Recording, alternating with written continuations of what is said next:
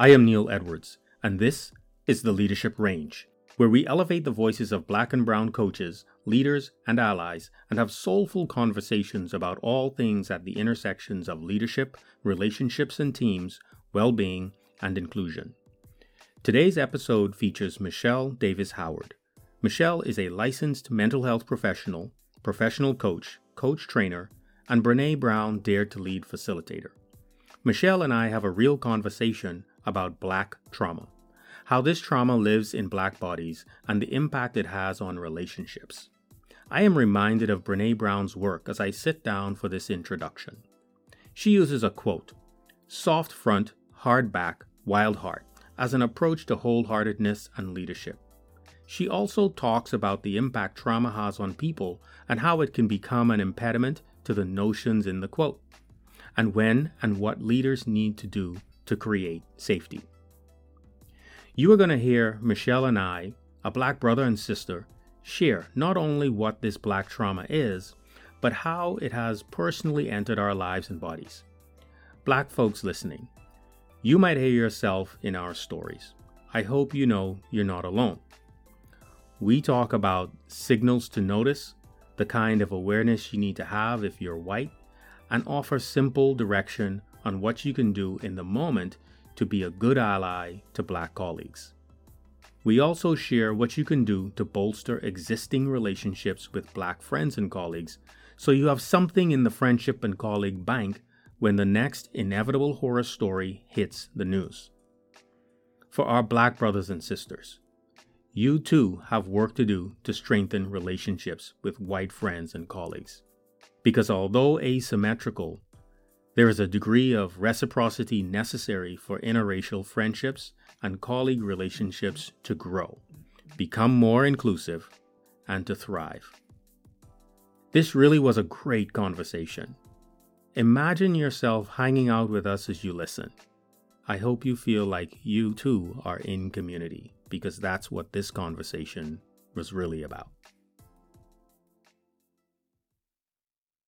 Michelle, hello, and thank you for joining me on the leadership range. I'm so thankful that you decided to say yes and to join me in this conversation. I think everybody's going to be in for a great treat because I know a little bit or a little more about you. So I'm excited about what we're going to talk about today. But um, just thank you for being here. Welcome. Thank you for asking me. Of course. So before we get into our topic for today, I want people to get to know you a little bit. So I know that you're a coach, right? We do some similar work. We're both organization and relationship systems coaches, and we both train coaches in that with CRR Global, but you're much more than that. You are therapist, a counselor, you got all sorts of things. So why don't you tell people who you are professionally? Professionally, I am a trained relationship and systems coach. I am also a licensed therapist. I am also a director of a learning and development team because learning, I think, and growing is like that's part of my passion. I'm also um, certified Dare to Lead facilitator uh, with Brene Brown. So that's exciting work as well. And it all sort of connects and interweaves together. So much power in all of it. Yeah. Now, I know that you do and you have done some work with what some might call the least of us or young folks, and you have a passion. Why don't you share a little bit about that? young people to me are um, it's like they're the jewels they come out they don't have choices about how they're brought into this world the parents that they have how they're um, brought up all of those things. So we have a responsibility as adults to give them the best of who we are. And if we're not doing that then we're creating greater challenges for them. And it's kind of like visiting all of these difficulties that may have existed in a parent's life or a mother's life or a father's life, visiting that upon a child and then visiting that um, once more and then once more and then once more.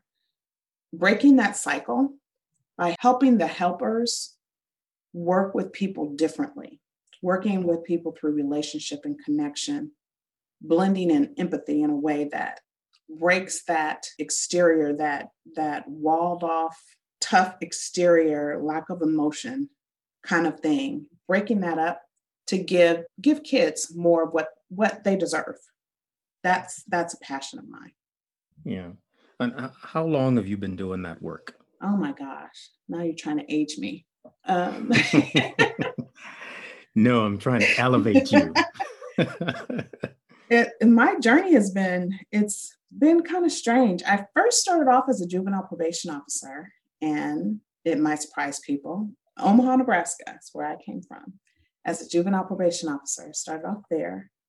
And then I decided to go and get my master's degree. And then I moved to Denver, Colorado. And that's where I ultimately got my license. I went, got my master's in Omaha, but got my licensure for counseling in Denver and started working in the field of human services, sort of by accident. Wanted to start counseling. It was an opportunity to get my license. And that's kind of how I landed. And then it's just sort of started to flow from there. Mm-hmm. One thing on top of another. One thing on top of another.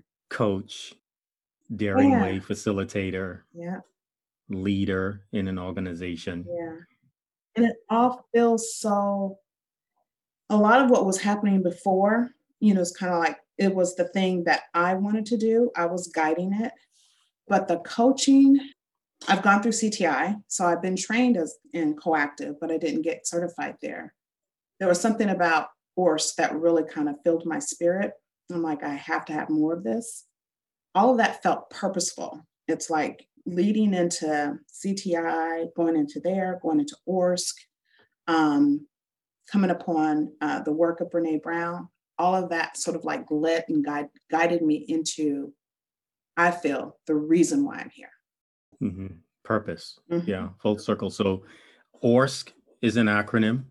ORSC, that's Organization and Relationship Systems Coaching. We mentioned that earlier. So if you hear ORSC, that's what we're talking about. So Michelle is a trained coach two times over and a trained uh, Brene Brown Daring Way facilitator and a licensed professional, a licensed counselor or a licensed therapist and a, a master's degree trained therapist. So, um, you know, she's bringing the credentials along with her. so, Michelle, you've been at this for a while and you're a little shy about how long you've been doing it. But okay, what I, I 1995. 1995. 1995. All right. Look at there. Look at that. that's a professional. All right. So, what I'm interested in in capturing for folks is you know I've said this I think on on the first couple of episodes I believe everybody is a leader. Yeah. And we are always expanding if we're doing the work in our leadership. And there's an edge. We all have edges that we need to get beyond to continue to expand our leadership. And this happens over time. And I like to start by having folks share a little bit about how their leadership has evolved and how that range has expanded over time. So, if you could take us on a little bit of a journey, perhaps a story of your life, and contextualize it based on you as a leader, based on what you you know and what you've noticed about yourself. Yeah, I, I love that question. You know, because I do believe everybody's a leader, and I felt that way with myself, and it's almost like an excuse that kept me safe because I would lead, but I didn't want to lead people.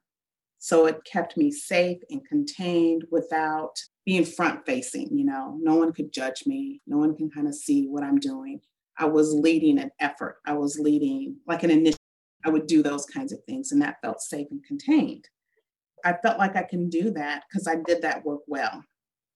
And it got really great reviews. I remember one of the things that I like to brag a little bit about is I wrote this curriculum that got recognized by the Obama White House. Um, it was a fatherhood curriculum, and they vetted it for potential use in their fatherhood program. So, mm, like, bang the line. Yeah, that was exciting.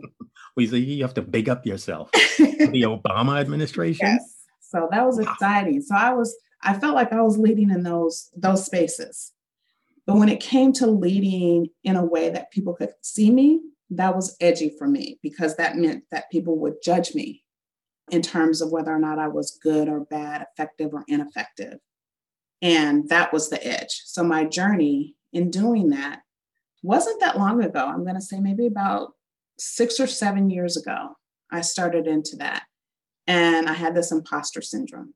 And I think in part, the imposter syndrome and the judgment piece does come in when you are a leader of color. As a leader of color, it's not just you that's showing up, it's your color that's showing up with you. And all of that gets judged at the same time, and you got to work harder, and there's more of you on stage. And I didn't want that. And I was pretty shy as a kid, and you know, being on stage was scary. Having all eyes on me was not the thing that I ever wanted to do, wanted to have happen. So that was really edgy for me. But there was somebody in my life that sort of was calling me forth and seeing something in me that needed to come out, come out of the shadows, come forward. And I'm grateful to her in seeing that. So my journey started there. And just a little bit at a time, I started to become more comfortable in myself as a leader. I mean, it was a journey. There were moments when I didn't feel confident. I had the imposter syndrome. Conversations I would even have about the impact I was having on certain team members being a leader of color. Like, where was that coming from? Because you feel that challenge and you question in your head is this because of me, Michelle, or is this because me, Michelle, as a Black person? Mm-hmm. That question's, you know, always there. And how do you confront that? without feeling like you're playing the race card. So it's been a journey. I feel like I'm definitely much more comfortable now than I was, but it took a while for me to get there and actually feel like, okay, maybe I can do this. Maybe I'm okay. and now you speak, you train people, you're in front of audiences, and you were shy. Yes. I was shy. I was shy too. Yeah. I would not go on stage. I would not speak in the front front crowds. I remember, and I'm gonna, I'm just gonna say this because when I met you, we were doing the same thing. We were auditioning. I know. Oh, which we had to compete for and mm-hmm. show up without preparation. We just had to perform and we did crazy things. I remember seeing you in that room dancing. Yes.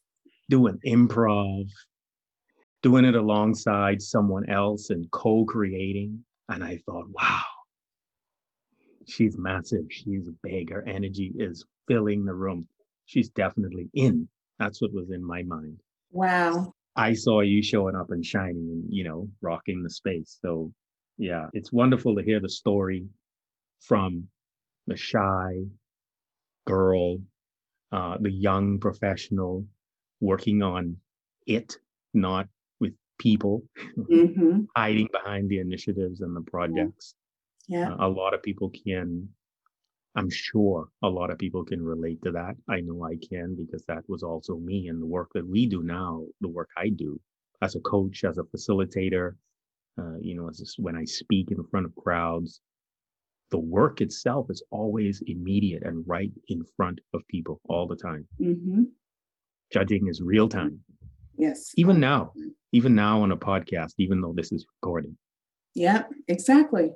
So funny you bring up that audition piece because that was another edge for me. Twice I was like, I'm not going to go. I'm not going to do it. I'm not going to get it. and the deadline passed by. And then I was like, oh, and then it was, got extended. So I'm like, okay, I'll just apply. And I was shocked that I actually got the invite. So even that that that edge and that reluctance to be called into that space was still there. But again, it was like on purpose. Yeah. You showed up. I showed up. And you shone. So let let's get into it. This topic, and this is a topic that you brought, and this is amazing. Yeah, this is an amazing topic. I think a lot of folks are going to be fascinated and they will want more. So, what we're talking about today is Black leadership and trauma. And contextually, the, the impact of trauma on people who are Black getting into relationship with people who are white. Yeah. So there's, you know, that just feels like a lot right away. So let's um let's unpack that a little bit. First of all, can you help us with making sure we understand what you mean by trauma? Yes, there's trauma. I, I don't want to minimize or negate trauma that people actually feel when something really horrible happens to them. I don't want to use the word lightly, is what I'm trying to say. Mm-hmm. And there's a form of historical trauma that I think exists within the Black community, particularly in the United States, where you sort of hold yourself, it's like you're holding it in your body and you're waiting for that other thing to sort of snap or capture you or hit you or hurt you. All of that is a form of trauma. It's like, you know, it's been coined like post traumatic slave trauma, historical trauma, but it's like it's the thing that you're waiting for the other thing to happen and you're always on edge about it you're just always on the cusp of the thing that's going to take you out mm-hmm. so it's that kind of trauma and i want to say that not to minimize the horrific things that maybe other people have experienced that you know is really traumatizing such as you know. Yeah. So this is very specific to the black experience. Right. And in particular because we're we're in the united states right now we're talking about the black experience in the united states based on history right of the relationship between the united states and people who are black yes right the descendants of former enslaved people yeah all right so let's let's go further now. So we're talking about this. There, there's something here about black people getting into relationship with white people. Mm-hmm. What what's going on? What what is the story that you want us to get our head around here? So as a leader, when you walk into it's like black faces and white spaces. When you're walking into those spaces, you might be invited into a relationship with a white person, and thinking of like in office or an organization, invited into a relationship with a white person. But there's often a reluctance, um, I think, in many Black people, and I'll talk from my perspective. And the question that goes off in my mind is, but can I trust you? Mm. Can I trust you not to hurt me? Not a physical hurt. Can I trust you not to betray me? Can I trust you not to dismiss me? Can I trust you not to re traumatize me by not acknowledging the hurt and the pain that I and the people that look like me go through? Those actually hurt. When you walk into work after an incident like George Floyd, and he wasn't the first, and it's unacknowledged, no one pays attention to it, but your heart is hurting that's traumatic. So when you walk into a space and you get invited into relationship with white people and that goes unacknowledged, they might be looking at you like, why is it that you don't want to be in relationship with me? Why don't you want to go to the happy hour, hour on Friday? Why don't you come to our home for the Christmas party without any understanding that I don't know that I can trust you. We haven't built enough of a relationship yet where I know that I can trust you to see all of me, all of me, not just the parts of me that I let you see when I show up in front of you in those white spaces. So oftentimes, I think the trauma comes before the relationship, and that does not get acknowledged by white people because they don't see it. It goes unacknowledged. It's almost like there's this invisible, well, I won't say, no, it is invisible to them. I think it's kind of like, you know, we're getting rained on and we're getting wet, they're not getting wet. They're not getting impacted by the same things that we see day in and day out. So everything looks great for them, but it doesn't look great for us. Yet they're still trying to be in relationship with us. And I'm looking at them like, do you know I'm hurting? Do you know that my soul is dying inside? Because I just saw an 11 year old that was just playing with a gun in a park get shot. And I walk in and you smile at me as if that did not happen. How can I be in relationship with you? Yeah, yeah. I'm I'm feeling that and I, I feel an urge to to share a story and I, I may share it a little bit later. But it, there's a question that I have is that I'm I'm imagining for people who are white listening to this or you know white allies taking this in might be thinking how am i to know and what am i to do yeah what do you how do you respond to that make it your business to know mm. make it your business to know because it's available that information is available and make it your business to know and if you're not knowing, ask the question How are you doing today? You know, you, you, you seem a little sad. What's going on? Don't assume a familiarity that I have not yet been able to offer to you. And get curious about that. Maybe it has nothing to do with me being aggressive, and you know, an angry Black woman. Maybe it has nothing to do with me being um, unfriendly or standoffish maybe I'm just hurting. And maybe if you got curious about that and patient and waited and just kind of leaned in with empathy and got curious and made it your business to kind of know what might be going on in the world that might be impacting Michelle today, that would go a long way for me to see that you pro- you care, you care. I love the make it your business to know.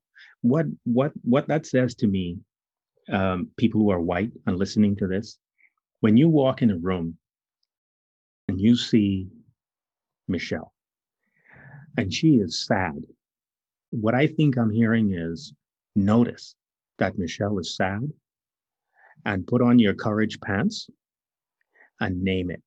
Right. You look sad. What's going on? That's what I think I'm hearing. Check in with the human being who looks sad. And the courageous part of this is checking in with yourself and noticing if you are reluctant to ask that question and why. Yes. What from checking in? You know, there could be a lot um, we can we can make them up, but it's important to check in with yourself. And in conversations I've had with white friends. I've heard this time and time again. I don't know if I should. I don't know if I could. And what I'm hearing is, you know, do it. Mm-hmm. Just do it. Just do it. Get courageous and do it and, and be empathetic. And if you have to develop those empathy skills, do the work. Yes. Develop those those skills around empathy. I recently said to someone, make the purpose, and I'm going to name the purpose as healing, more important than the person. Mm. Because the person that you're making it your business to know something more about or what might be going on with them, they may reject you. They may say something that you get offended by, because that could happen. But don't let go of the purpose. The purpose is to lean into the intention to heal the division that we come up against that you know we can't reach across and bridge if the healing is more important than the person you're going to keep going this sounds like something in the neighborhood of relationships michelle yeah. The healing lives in the relationship. Yes. That's the thing that's between you and i. This is division the division is the wound. Yeah. And there's a there's a, leaders take responsibility for their world. Exactly. And there's a relationship here that has there's something in it that is wounded. And if i am a leader i have a leadership obligation responsibility to heal where there seems to be a wound yes and there's a sign that there's something here because at least a signal that tells me something's off and that's Michelle is sad. So let me check. Yes. There's so much truth in that because oftentimes when you know when we get into the routine of just our work and our lives, we don't take the time to notice that those that we are leading may be experiencing something that we need to tap into. And part of that to me, I don't know if this is the classical definition of servant leadership, but that's how I serve in my leadership. It's just to check in on you, see how you are doing. How can I help? What can I do for you? How can I support you? How can I be of assistance to you? That to me, it's like reciprocal. It's a reciprocal relationship. If I'm leaning in as a leader in that way to you, I'm going to feel heard. I'm going to feel the empathy coming from that. And that's going to come and give me the, the desire to kind of lean in even more and back and forth. And that trauma that I'm speaking of can start to recede. I'm not saying leave, but the relationship comes forward. Mm-hmm. The relationship begins to hold it. The yes. relationship begins to form. You know there's something i want to throw in here. This isn't a transaction. How are you doing? I want to check in with you. I came here to help you. There, there's a requirement of, of empathy. So if you don't mean it you're better off not showing up. Exactly. Because you're probably going to piss off some black people. Yes yes. I'm glad you, know, said that. yeah so you you you know it has to be authentic. Yes. Yeah. You know you you have to want relationship. This relationship has to mean something. So so michelle what do we what do we say to folks who think that this is nonsense in business in in corporate america? When when when we take that attitude that this has no place in business what does that do? What does that do to the work environment? What does that do to the black body you just basically cut everything off. You cut people off at the knees because we're not automatons, we're not robots, we're people. And people have emotions. We're complex human beings, and we come in with everything that we exist, existed with prior to walking in that door. So it's an impossible thing to do. It's an impossible ask for us to shut that off when we walk in the door. It's coming in with us.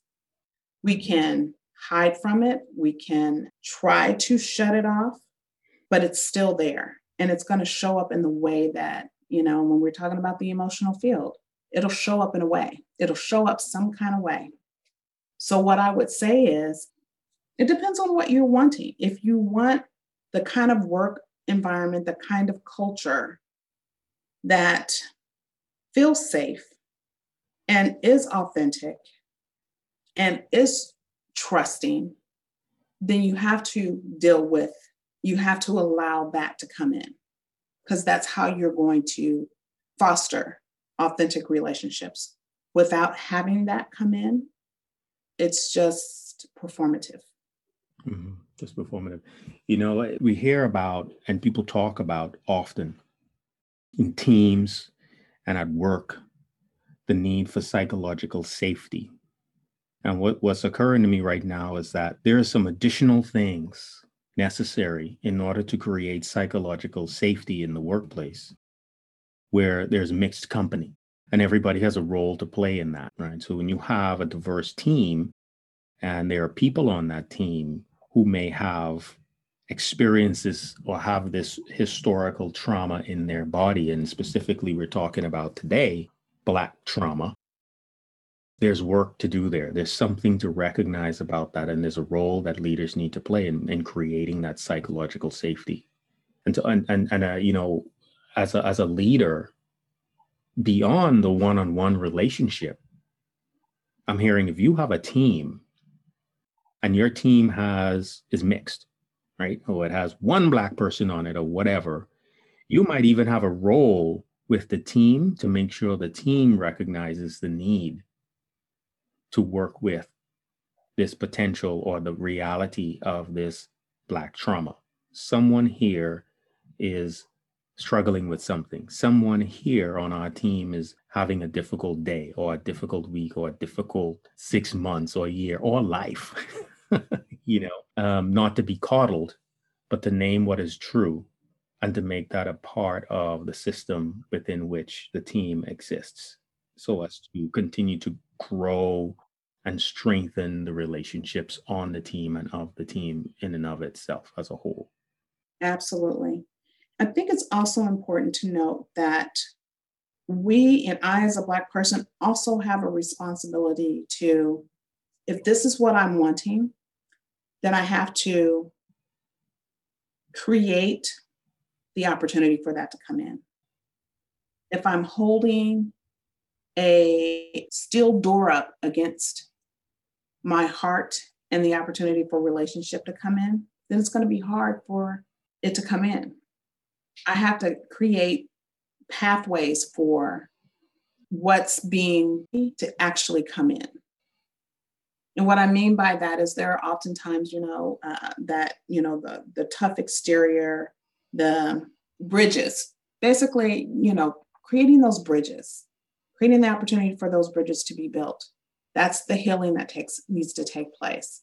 If I'm feeling it from my team in forms of acknowledge, I get it, I see it, I feel that you're hurting.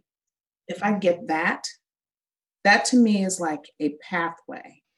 Oh, okay, there's a there's an entry there that you're trying at least. I want you to at least try. It may just be the eye of a needle that you need to thread, but some path through in order to connect in relationship.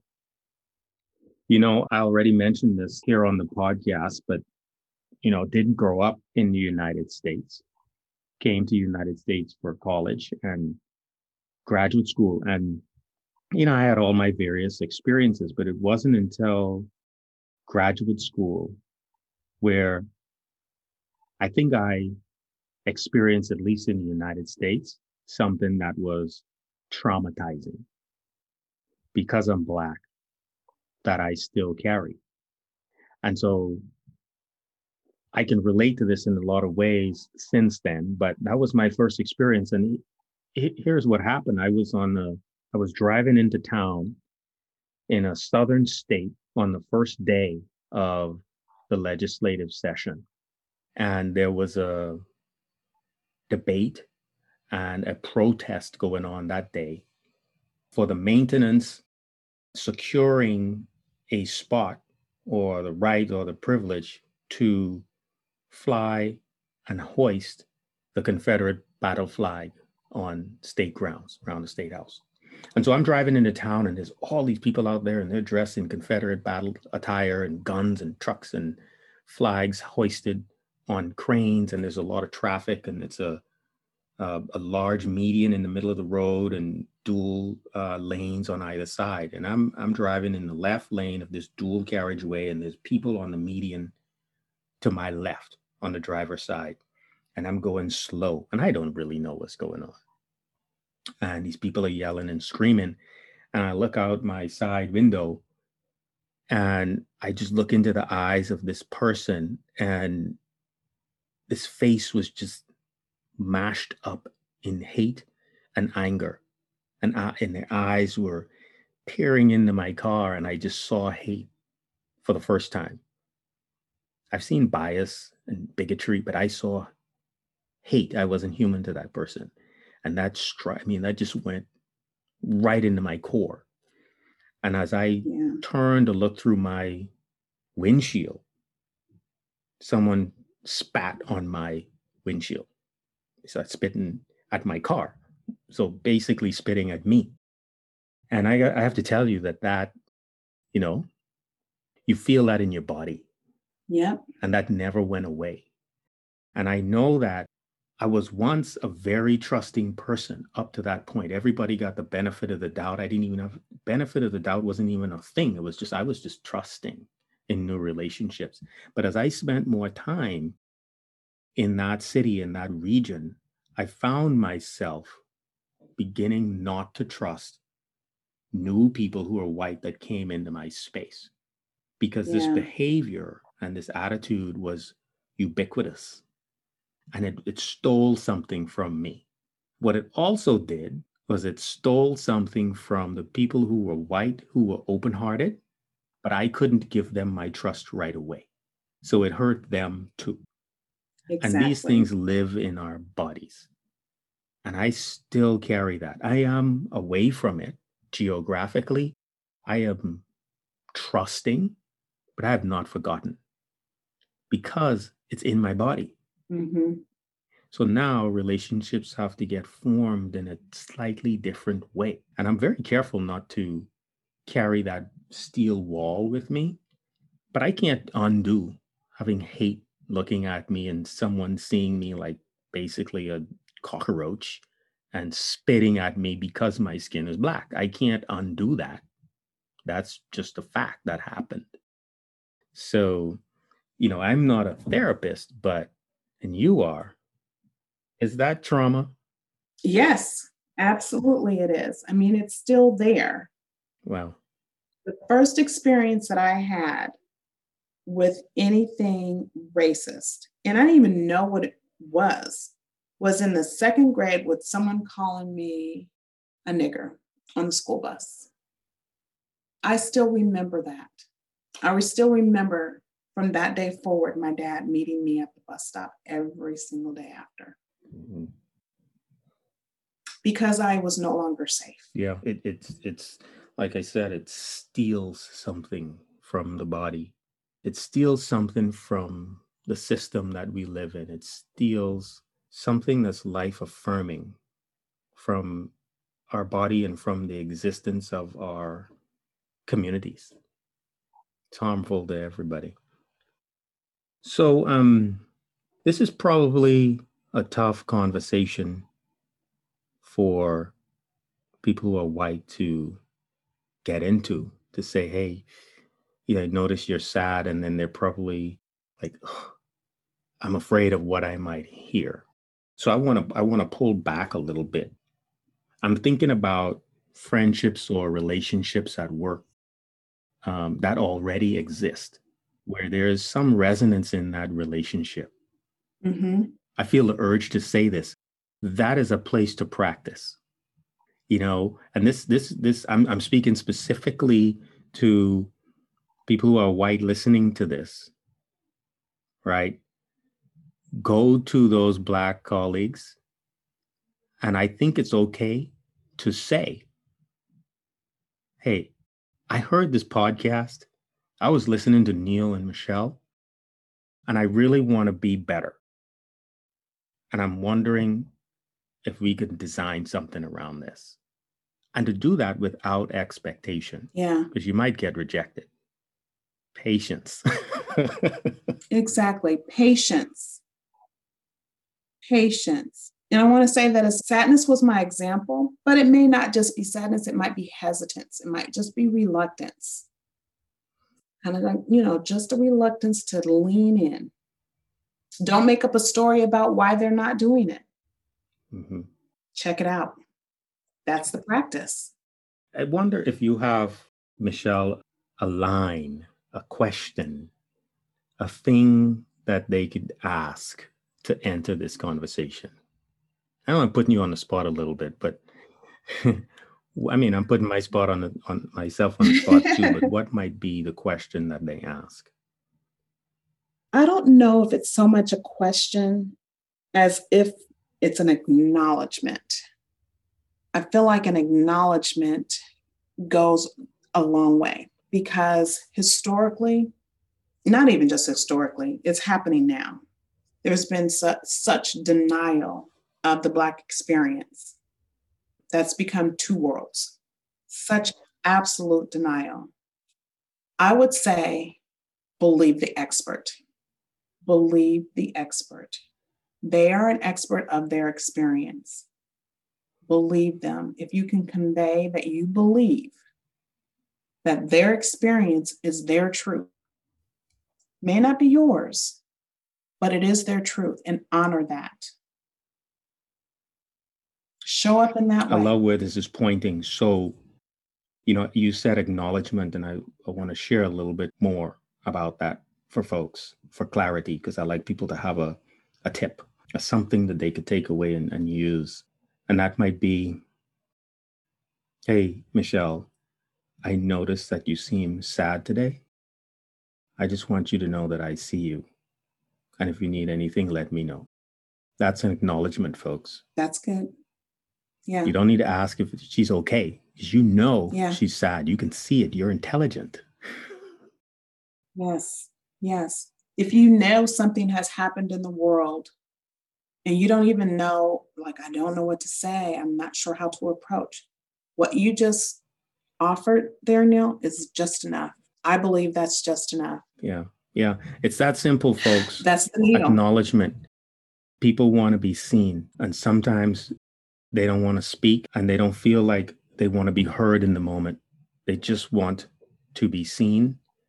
And acknowledgement demonstrates that. That is perhaps one of the easiest, or simplest demonstrations of empathy uh, that you can offer. So I think that's a good place for us to begin to close this down, Michelle. How can people connect with you? Well, I am on LinkedIn, and that would be linkedin.com slash n slash Michelle dash Howard dash reveal. All right, we'll make sure that that is in the show notes. So if folks want to connect with you, get close to you, they'll know how to find you on LinkedIn. Thank you so much for bringing this important topic to the conversation today Black leadership and trauma, the impact on people who are Black getting into relationship with people who are white. Thank you for your time today, Michelle.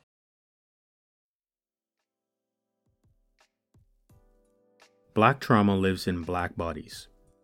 The baseline on trust in Black white relationships may be negatively impacted, and this creeps into the work environment. There is no one in particular to blame. It is simply part of the American experience and therefore the corporate experience. It might be one of the deepest, shadowy aspects of US culture that remains unacknowledged and unaddressed. It affects everyone. It harms most of us. In particular, it impedes and harms relationships between black and white friends and colleagues. All leaders have a role in operating in this massive set of embedded relationship systems that we who live today did not create. We may perpetuate it if we are not careful. White leaders have a responsibility to make it their business to notice. Black leaders are called to open pathways for relationship entry. White leaders have a responsibility to be patient and to stay. Black leaders are called to work towards softening the front. White leaders have a responsibility to acknowledge, and black leaders have a call to accept acknowledgement. I hope you enjoyed sitting with me and Michelle today. You can listen to new episodes of Leadership Range every Monday. Connect with me on LinkedIn at linkedin.com backslash in backslash n edwards. You can also connect with me on Twitter or Instagram. If you have a topic suggestion or want to join a conversation here with me, send an email to neil at neiledwardscoaching.com. I look forward to you listening to future episodes.